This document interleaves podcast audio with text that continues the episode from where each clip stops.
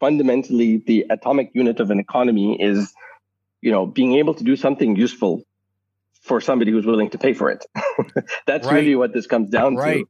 Right. Uh, and so, you know, if I if I'm learning about the wide range of things, can I be useful and competitive compared to other people who could do a similar useful thing? Uh, and if the answer is no, then you probably really want to rethink your strategy. Welcome to the Lucas Skrobot Show, where we uncover purpose, we relentlessly pursue truth, and own the future. I'm your host, Lucas Skrobot, and I want to thank you for being with us here on the show today. And today we are joined by Masoud Al Rawahi, who is the founder, mastermind, guru, you name it, of PhazeRO Oman. Now, PhazeRO Oman is a front and back end software web development company. But here's the thing they do not just develop websites. They don't just make your branding look cool and make your algorithm on the backside, whatever. I don't know. I'm not a I'm not a software engineer. They don't just do that. What from my conversations with Masoud, what I have really come to love, and in some ways, I want to use the word endearment. I'm endeared to him because of his heart and his vision and his passion to develop people. And that really, from my first conversation that I've had with him, that is the main thing that I have heard time and time again his passion to develop people and develop economies in a nation. It's not just about making it big and having his exit. So, Masoud, I am so grateful that you are here with us today. Thank you for being here. It's a pleasure. It's a pleasure. Thanks for having me. Absolutely. I mean, we've we've tried this before, and uh, the first time we hit some bumps, and we've scheduled it, and you were sick, and then I, I was sick yeah. or busy. I forgot what it was. but I am so glad that we are here, and I I really wanted to start off kind of on that that point of of how what is your your philosophy like? What is your vision with PhazeRO PhazeRO in, in Muscat, Oman, in the development of people and the development of the economy there in Oman? Like what like tell me a little bit about what you're doing and your yeah. vision, the foundation and all of it. Yeah, for sure. So um actually this kind of goes a little bit uh you know a little a, little, a few years ago you know back in 2015 this kind of all began so uh, taking you uh, down memory lane for a second um, we it. my partners and i who also happen to be childhood friends at another firm called Phaze Ventures uh, which is actually investor in PhazeRO. And maybe we can unpack that a little bit. Yeah. But back in 2015, um, you know, uh, my partners and I uh, came back from studies abroad from from Canada and UK respectively, and um, we came back with a certain idea of of what would be waiting for us. Um, you know, there was this notion that uh, the hundred dollar barrel would be there forever, and mm. all of the perks that come along with it. And unfortunately, we came back to a crisis. Um, the price had crashed from 100 to about a fifth of that. Um, and there was a lot of negative sentiment in the market and a lot of expectations uh, around, um, you know, job entitlements, for lack of a better expression, uh, were no longer, you know, there.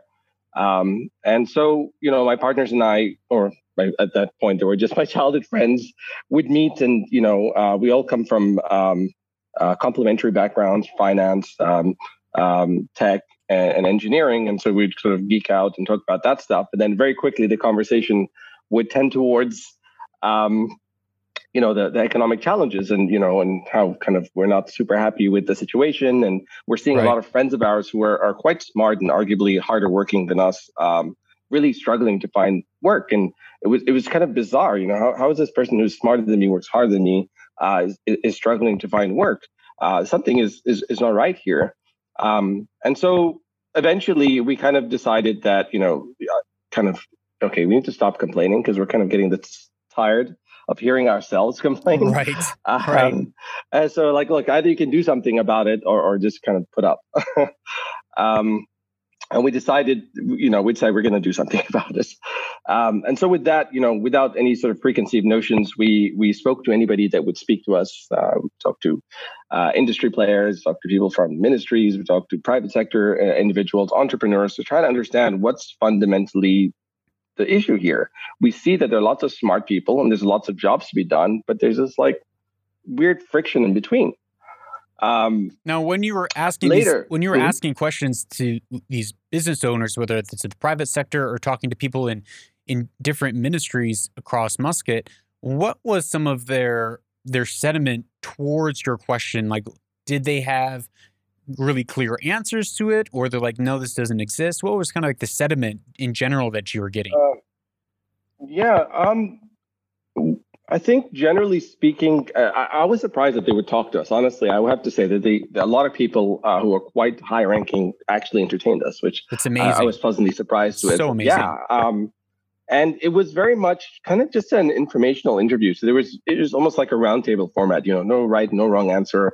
It was very um, uh, peer-to-peer. So it wasn't like they were talking down to us, and they were just explaining from their point of view what what they were seeing. It was kind of it was really really interesting. It was almost like a ethnographic exercise. Can you give us a um, breakdown, like you know, of what that was at the time? What year is this again? 2015. So you're talking about 2015, 2016.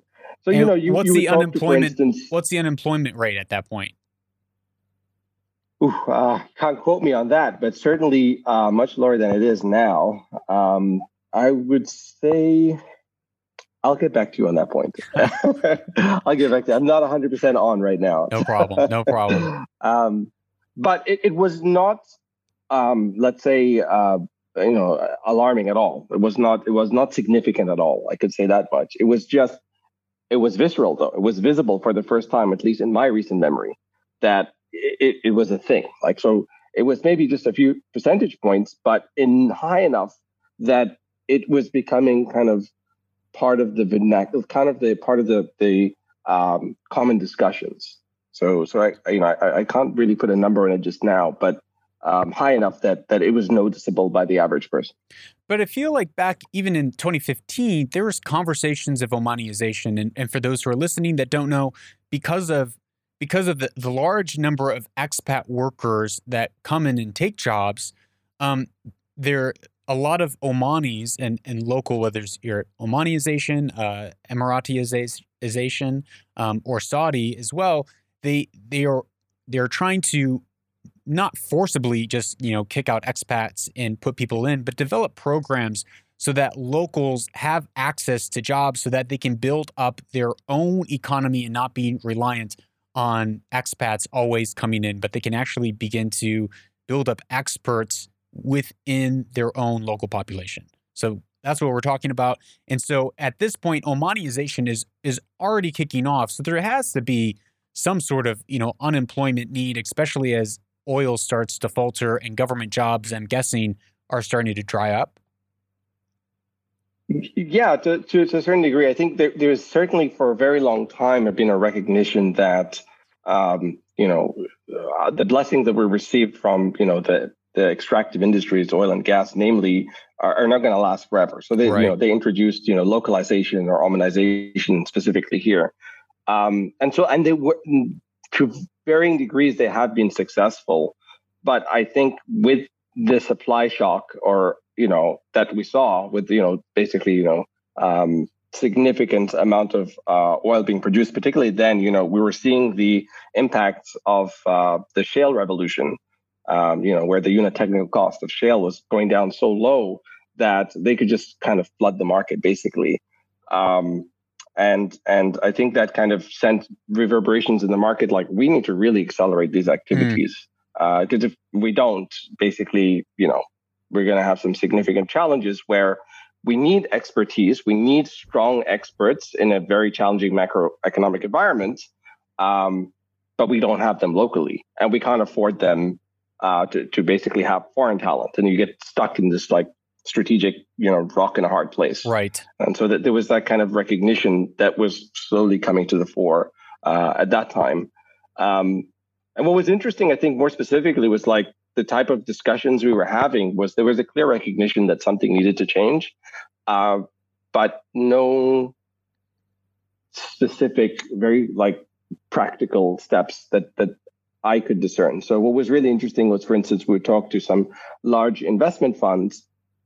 Um, and their response generally, I mean, I'm oversimplifying, was okay, yes, we have a bunch of capital allocated for developing young Omani enterprises, but we can't find anything that's actually investable. hmm Uh, and then and then you would talk on the other end of the spectrum with sort of like the entrepreneurs or or recent grads who were willing to buck the trend and not take on a a, a stable job and, and go the entrepreneurial route. And they're like, we can't grow our businesses because we can't find early stage capital. Right. Uh, and this was like a really strange mismatch. It's like um, the last meeting actually yeah, yeah. is kindly, you know, it's kind of strange here.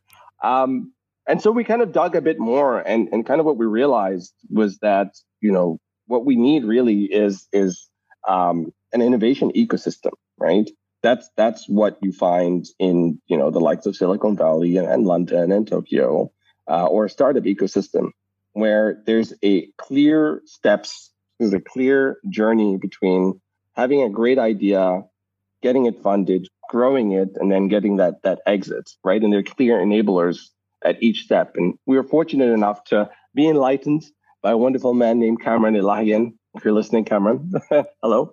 Um, he's uh, he's a, a, three-time, you know, um, unicorn founder. Uh, he knows a thing or two about growing companies from scratch. And uh, in his, um, let's say, his golden years, uh, you would not like that. He's he's forever young. Uh, he kind of uh, he goes around and he actually consults a lot of governments um, um, that have certain criteria, and he looks for governments that have um, a high uh, Muslim majority. He looks for governments that are highly dependent on extractive industries, uh, and he looks for government uh, and he looks for uh, for um, uh, countries that have uh, high youth unemployment. and and and you know Oman ticks kind of all three boxes there. Right. Um, right. I think I might. And um, and so as luck would have it, you know, we were connected with him and you know, he kind of showed us the way and he's like, you know, actually what you need is an, an innovation ecosystem. And if you can break it down to four tranches, and you kind of have like idea formation, and there's series of enablers to go with that. And then you have sort of uh, you know business formation, and there's key enablers there. And then you have growth, key enablers there, and then finally you have your harvest, which is kind of like your exit, your your M and A, your, your IPO uh, uh, of sorts. Um, and what you need to look at is take a look at a like a really uh, robust ecosystem. Let's say maybe Silicon Valley is a poster child of that, and try to understand what they have and then take that template and overlay it over your ecosystem and take a look at where the key areas are missing and what you can bring to bear to those. And that's what you need to be focusing on. Um, and we were completely sold. The more we looked into it, the more it made sense. And out of that, you know, Phaze Ventures the the uh, was born, uh, which is the first uh, private venture capital firm in Oman. Um, and so, if you see, we, we didn't create this a VC firm just for the sake of VC. It was out of trying to solve this key problem. How do we unlock the untapped potential of our youth? Um, right. And we found that right. that is probably the best way that we can allocate our, you know, little, relatively small amount of time and resources uh, uh, and, and gray matter between our ears. Um, and so with that, you know, we, we started investing and, and we had a, uh, uh investment in Akeed, which is kind of a on-demand food delivery app that that um, that is number two in the country currently. So very proud over a very short period of time. You know, they've created about 30 uh, odd um, employment opportunities for young Omanis, and these are what uh, would be classified as skilled and, and highly skilled opportunities. Uh, we did the same thing. We invested in a company called uh, as well. Uh, we led their their million dollar round last year, and they've again off the back of that, and and obviously prior uh, work that's done. We did we didn't invest them from the beginning, but we definitely helped enable um, the ability for them to hire 30 to 40 young Omanis in the tech sector. And these are, you know, again, skilled and highly skilled jobs. These are, you're talking about uh, lead, you know, software engineers. You're talking about lead, you know, embedded systems engineers, uh, you know, head of sales uh, kind of positions, the COO, CEO, and um, CTO are all young Omanis amazing. Uh, that have grown their business. It's yeah, it's wonderful. And, uh, you know, the, the problems they're solving real problems in Oman uh, you know, in, in, their case, they're solving. Um, you know, uh, I, I, don't know if this is common elsewhere, but here at one point there was quite a, a number of incidents where children were being forgotten on school buses. Um, and, Crazy. Um, how does that happen? It was yeah, it was. I, I, I have no idea like how you know what are the steps for this to happen, but it, it, was happening, uh, and they were being forgotten. You know, particularly in the sweltering summer day that can cause yeah, asphyxiation. The heat, that's so dangerous extremely dangerous. Uh, so they built a, you know, they built a solution that's a combination of hardware and software that allows uh, basically uh, parents to track whether or not their children are on the bus. It forces certain security measures uh, to ensure that the bus driver essentially cannot uh, lock the doors of the bus unless he does a manual sweep to the back of the bus, and the engine will remain running until he does so or she does so. Um, so uh, they've done about a million passenger trips. It's amazing, and they've grown out of Oman into Kuwait now. Wow. So we're seeing our little startups uh, wow. branch out. Wow! Uh, yeah, it's it's it's really exciting over a very short period of time. Um, and I, I, won't go through our whole portfolio. We have uh, four local uh, companies and, and three international. Now, um, one of the things that we realized relatively early on here is that there's a bottleneck in our little grand plan here. um, you know, uh, one of the key bottlenecks we realize is not necessarily capital. Uh, it's actually high performing tech talent. Um, so as as you know, uh, we went operational from 2018, um, and we were uh, I believe we still are potentially the first, the only private venture capital firm.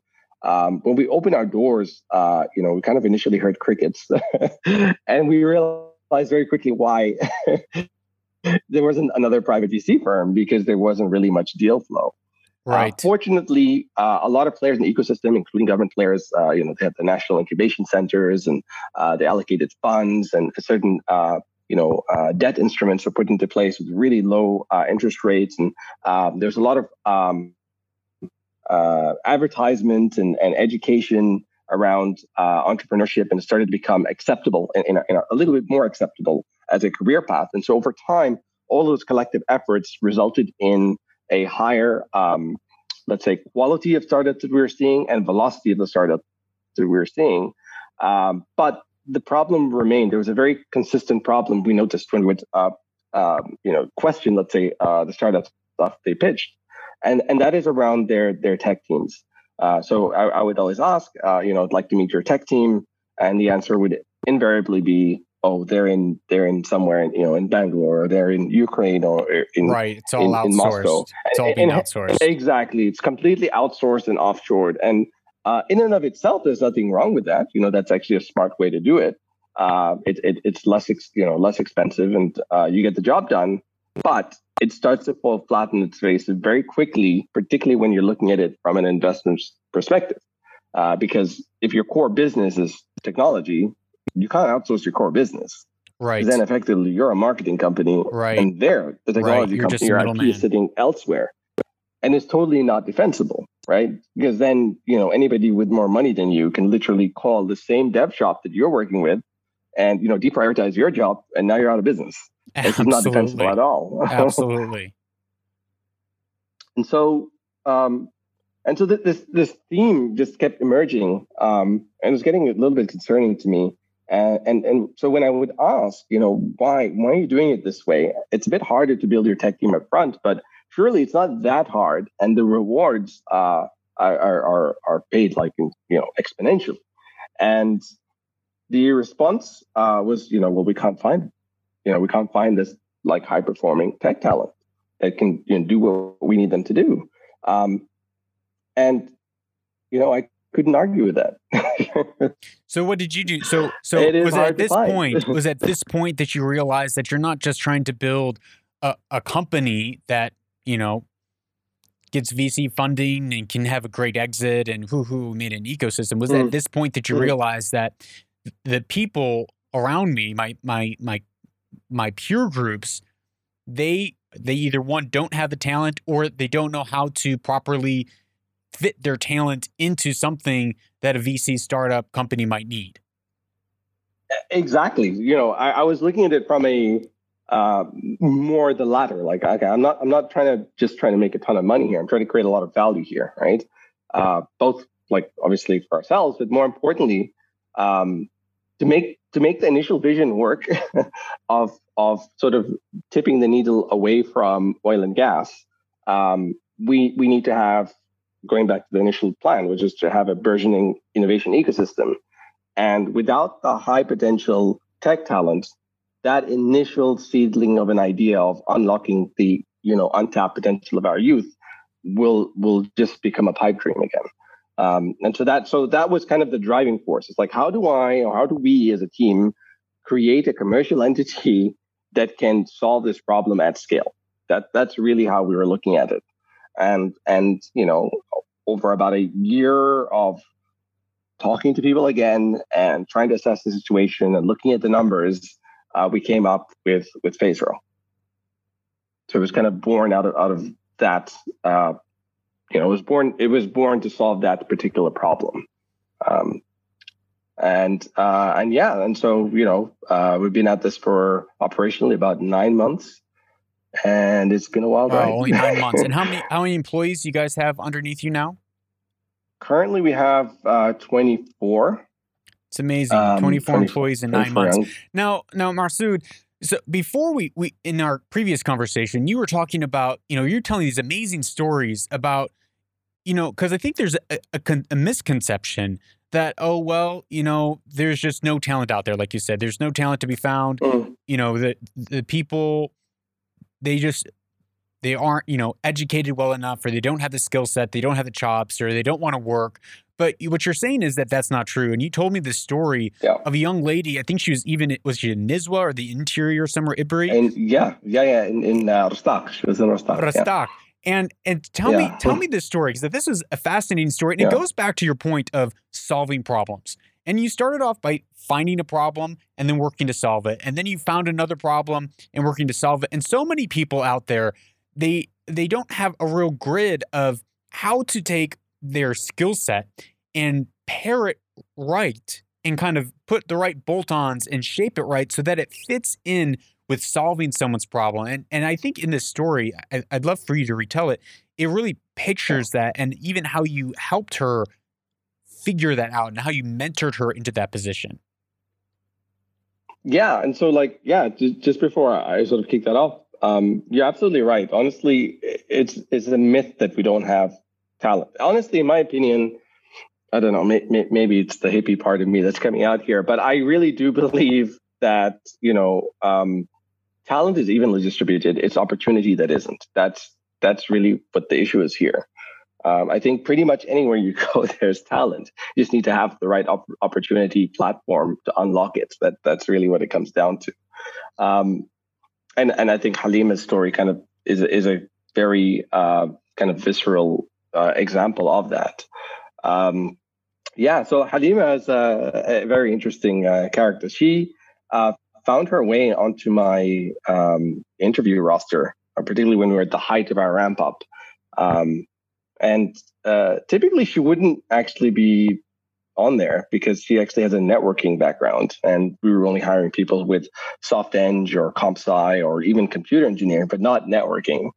Um, that said, she was there, and uh, I didn't really have much time to change my schedule around. And I said, you know what, I'm going to honor it. Um, and so, you know, and she man. came, and, and we had a, a good man for an interesting, uh, yeah, you know, and uh, we we you know she sat in the in the room and, and we began the discussion and she kind of she was very well prepared. I'll give her that, and she had all of her documents. And the first thing she said to me says, "Well, you know, I studied networking and I graduated. I think it was 2015." Um, and from networking, I was kind of the top of my class, and these are some of the courses I took and some of the programs that I've done, and pretty well done, I have to say. Um, so then I asked her, okay, so it's from 2015 till date, kind of like, what, what have you been up to? And she said, well, I mean, I've been unemployed. Really? Uh, and she said, yeah, well, you know, I've taken up a lot of these different courses that were available, uh, you know, sponsored by uh, public sector, some of it by the private sector. And she would rattle off all of these different courses that she took. She took a course in, uh, you know, uh, data center architecture, and she talked to me about how you know you need to i don't know um, you need to think about energy uh, you need to think about uh, you know is it a tier one tier two or tier three system and what the implications of that are. So she was clearly paying attention and she had certificates for completing all of these uh, courses. Um, and then she talked to me about you know SharePoint and enterprise content management systems and taxonomies, yeah, and yeah, yeah. it was just all of these like she knew courses that she was she knew what's up, uh, but they were clearly, clearly totally unrelated. It looked like she was just grabbing whatever she could get. And so after she rattled off like five or six of these courses, I asked her, I said, okay, so off the back of all of these courses, you know, surely you would have gotten employment. What happened? She said, well, no, I went to interview and I, I couldn't get employment. And in the back of my mind, I was just thinking, well, yeah, you're not really employable with all of those incongruent skills, right? You know, I would like how what I do is somebody who knows a little bit about a lot of things. Um, do you feel like that's do you feel like context, that's a yeah. do you feel like that's a, a, typical thing that when people are feeling, especially young people with access to the internet, they're unemployed, they went to college, their degree's not getting them anywhere, they're in a place where they can't find employment for whatever reason, that they just continue to gather more information and more, more knowledge about a, a wide variety of subjects, thinking that mm. the miscellaneous box will open a door rather than going deep into one subject or one area of expertise and coming out with a real working portfolio? Yeah, I, I noticed that. I feel like they're kind of just playing the law of averages. A lot of people do that. In fact, I think I was probably, you know, misguided and I, I probably did that at some point. But then at one point, it kind of clicked to me. It's like, look, fundamentally, the atomic unit of an economy is, you know, being able to do something useful for somebody who's willing to pay for it. That's right. really what this comes down right. to. Right. Uh, and so, you know, if I if I'm learning about the wide range of things, can I be useful and competitive compared to other people who could do a similar useful thing? Uh, and if the answer is no, then you probably really want to rethink your strategy. Um, and so I, I think I do believe that you know having a broad knowledge, there's nothing wrong with. I think it's an asset actually to have kind of general knowledge that's relatively broad, but you do need to like specialize in a certain area. I think um, because otherwise it just becomes really hard to employ you. You know, if I'm, for instance, an employer and I'm looking to hire a front end software engineer, I'm going to take the person who knows HTML very well, CSS3 right. and JavaScript and maybe Angular and React. That's our stack, for instance. You need to figure out uh, what, over the what person, are people what are people going to hire you out for? You know, just like this pen. You know, people buy like I bought this pen for a specific utility, a specific job, and it does its function well. The other one I have is piece of junk. It doesn't work. But but the same with people, right? It's what what what am I going to be able to be hired out for? So for this young lady, when she comes in, you look at her, you're like, you are unhirable. You've been, as you told the story before, you know, you've been doing random stuff on Upwork and doing random projects there and and making Kumars and you know just the the gamut. How obviously, if you're telling this story, you hired her. How did you like? Yes. what what was some of that decision process to say, you know what, I'm gonna I'm gonna eat some cash on the front end for for a payoff on the back end, and how did you go through the process of actually developing her, and and then off that, I'd love for you to share more of how can can employers, people who who are like you, who want to see it, their their country, their society, their nation, their city grow. They want to see you know college grads come out and actually become a, a useful part of society and actually yeah. build the country from the ground up how can they what what sort of things can they do to take someone who is in some ways unemployable but has a lot of potential right potential is like the worst they have a lot of potential how yeah. what were some of the things that you did to convert that static potential into kinetic energy yeah, I, I, think honestly, I did very little. First of all, I just put it out there. You know, uh, the the the thing that caught my eye through conversations with her, or there was a steady theme that she was just a hustler. Like, you know, she chewed through. Yes, she was a bit misdirected and misguided a little bit in terms of the sort of where she direct her energy and her efforts. But every time a task was put in front of her, she would crush it. Uh, I saw that, you know, uh, as, as you as you rightly said, you know, after that, I asked her what she did and I was trying to understand what she did to sustain herself because I study a lot of the statistics, but it's very interesting to see the people behind the statistics. And so one of the things I had asked her early on was, um, if you don't mind, that's this personal question, right. like how are you sustaining yourself over right. the last five years? You know, and she's like, you know, I, I learned uh, a little bit of uh, you know front end languages here and there, and you know I'd, I'd make these little websites here and there on Upwork and get 50 bucks here, 100 bucks there. Um, and then, you know, and then she'd like changed and said, but I don't do that anymore. And I said, well, why is that? I thought that was a good, you know, way forward. She said, well, you know, my internet is not stable. I said, okay, so so now what do you do? And she said, you know, well, I learned to stitch kumas, uh, and, and that's like, it's it's it shows determination. Uh, and, and particularly Kumbes, which is very intricate uh, design. Um, and so what I could see from her is that there's a lot of tenacity. All it needed to do was just guide it in a way that whatever she was learning was cumulative and not so it's summative, right? Because if you look at kind of what she's done, it's a lot of stuff, but if you add it up, it adds to almost zero mm. from an employer's perspective. And so all I had to do was like figure out, first of all, where her passions lie. So I gave her some structure around course fundamentals that she needed to understand and gave her a taste of various elements within software engineering, both front end, a little bit of back end, uh, a few different languages. And so she could know enough to know what she likes. And then she figured out, okay, you know, I'm a back end person. and then from there, you know, we had a very structured program with basically the fundamentals that you have to learn, the core areas that you need to learn. And then and then after that, really the idea is just jump on a project, just get work on a real life project with a real life team, with a real life project manager, with a real life customer, and you're going to go through trial by fire here.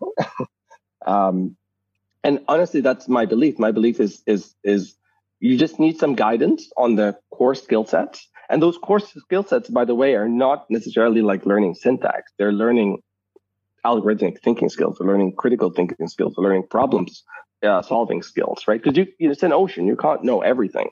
Right. And really, what we're training them to do is to build that resilience, build those core competencies so that whenever they are faced with a novel problem, invariably they will be, that they have a strong foundation to, to confidently say, I have no idea how to solve this right now, but I know enough to know that give me like, you know, 48 hours, I'll read the docs, I can come up with a reasonable solution for you. And so that's, that's what we're training them to do. It sounds like even her her coming in, you saw her hunger to learn, you saw her her grit, her her self-startedness, right? She's self-starting, yes. she's by herself, she's learning, she's figuring out these things by herself. And I think that is one thing that the education system really needs to continue to instill and something that if if you're a frequent lis- listener of this show, I talk about all the time. What's the purpose of education? What's the purpose of learning? Well, it's to teach hmm. us how to continue to learn, how to have frameworks of knowledge so that by that by which we have this way of thinking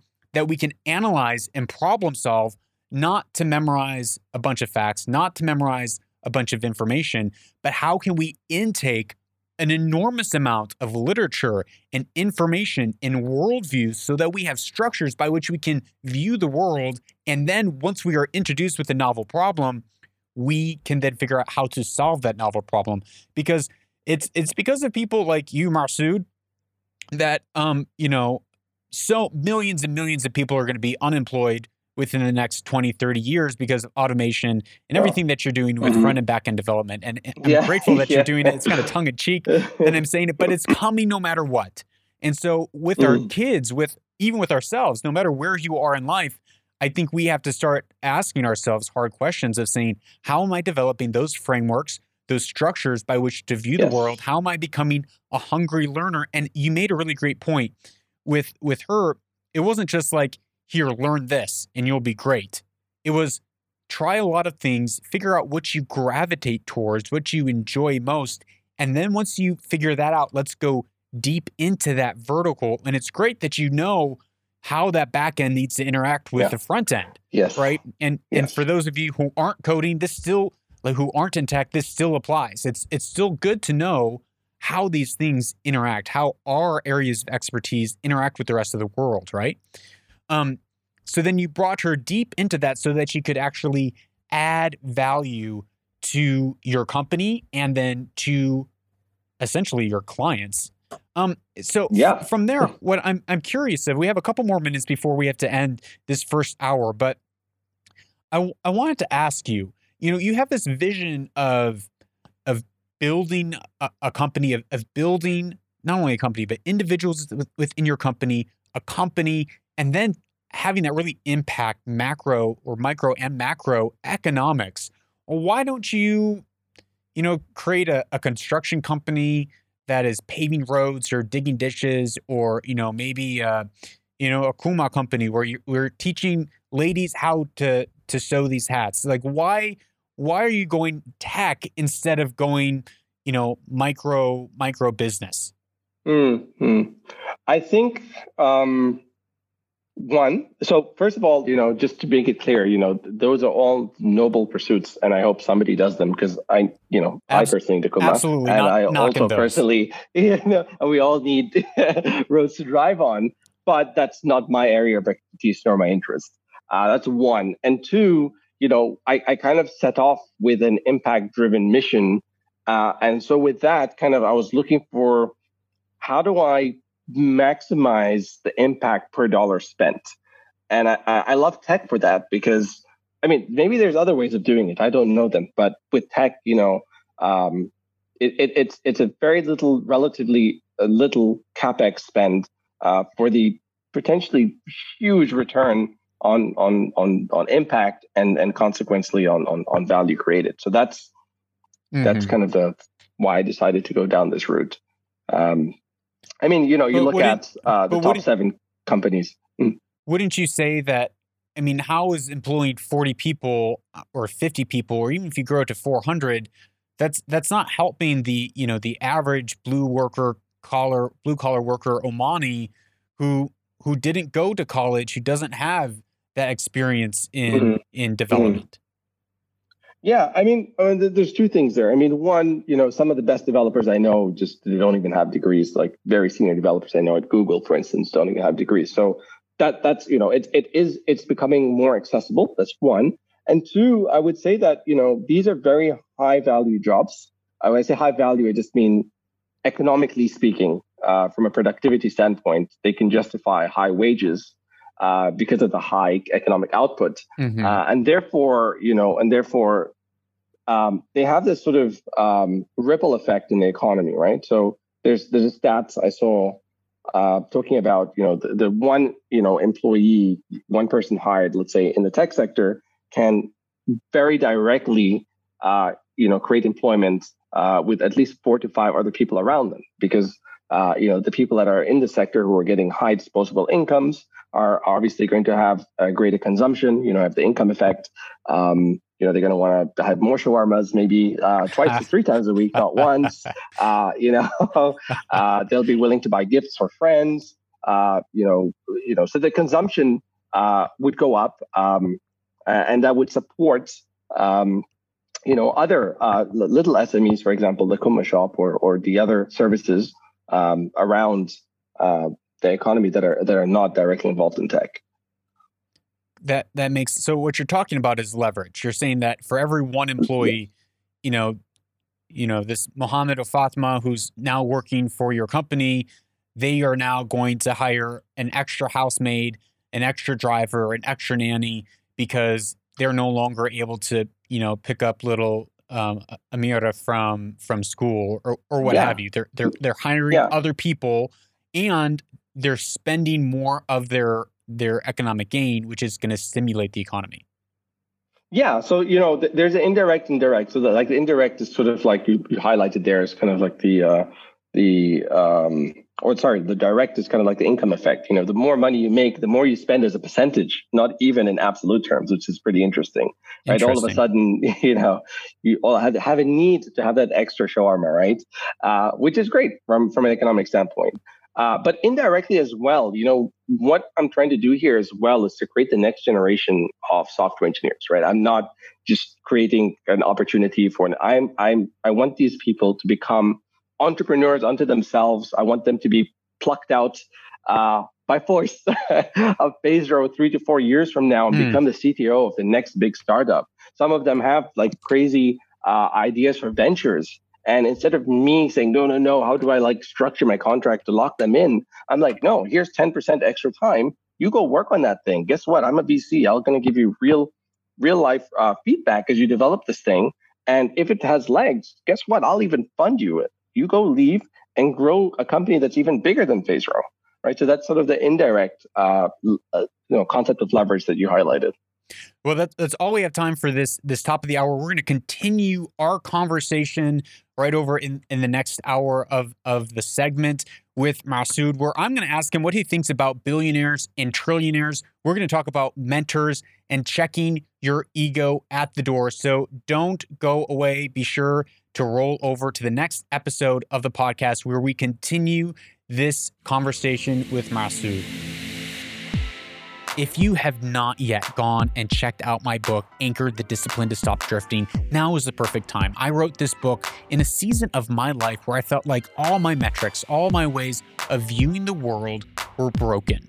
They worked for a season and then they were broken. I was on the treadmill, busy, work, just checklist after checklist, but it was never, it wasn't reaching my goals.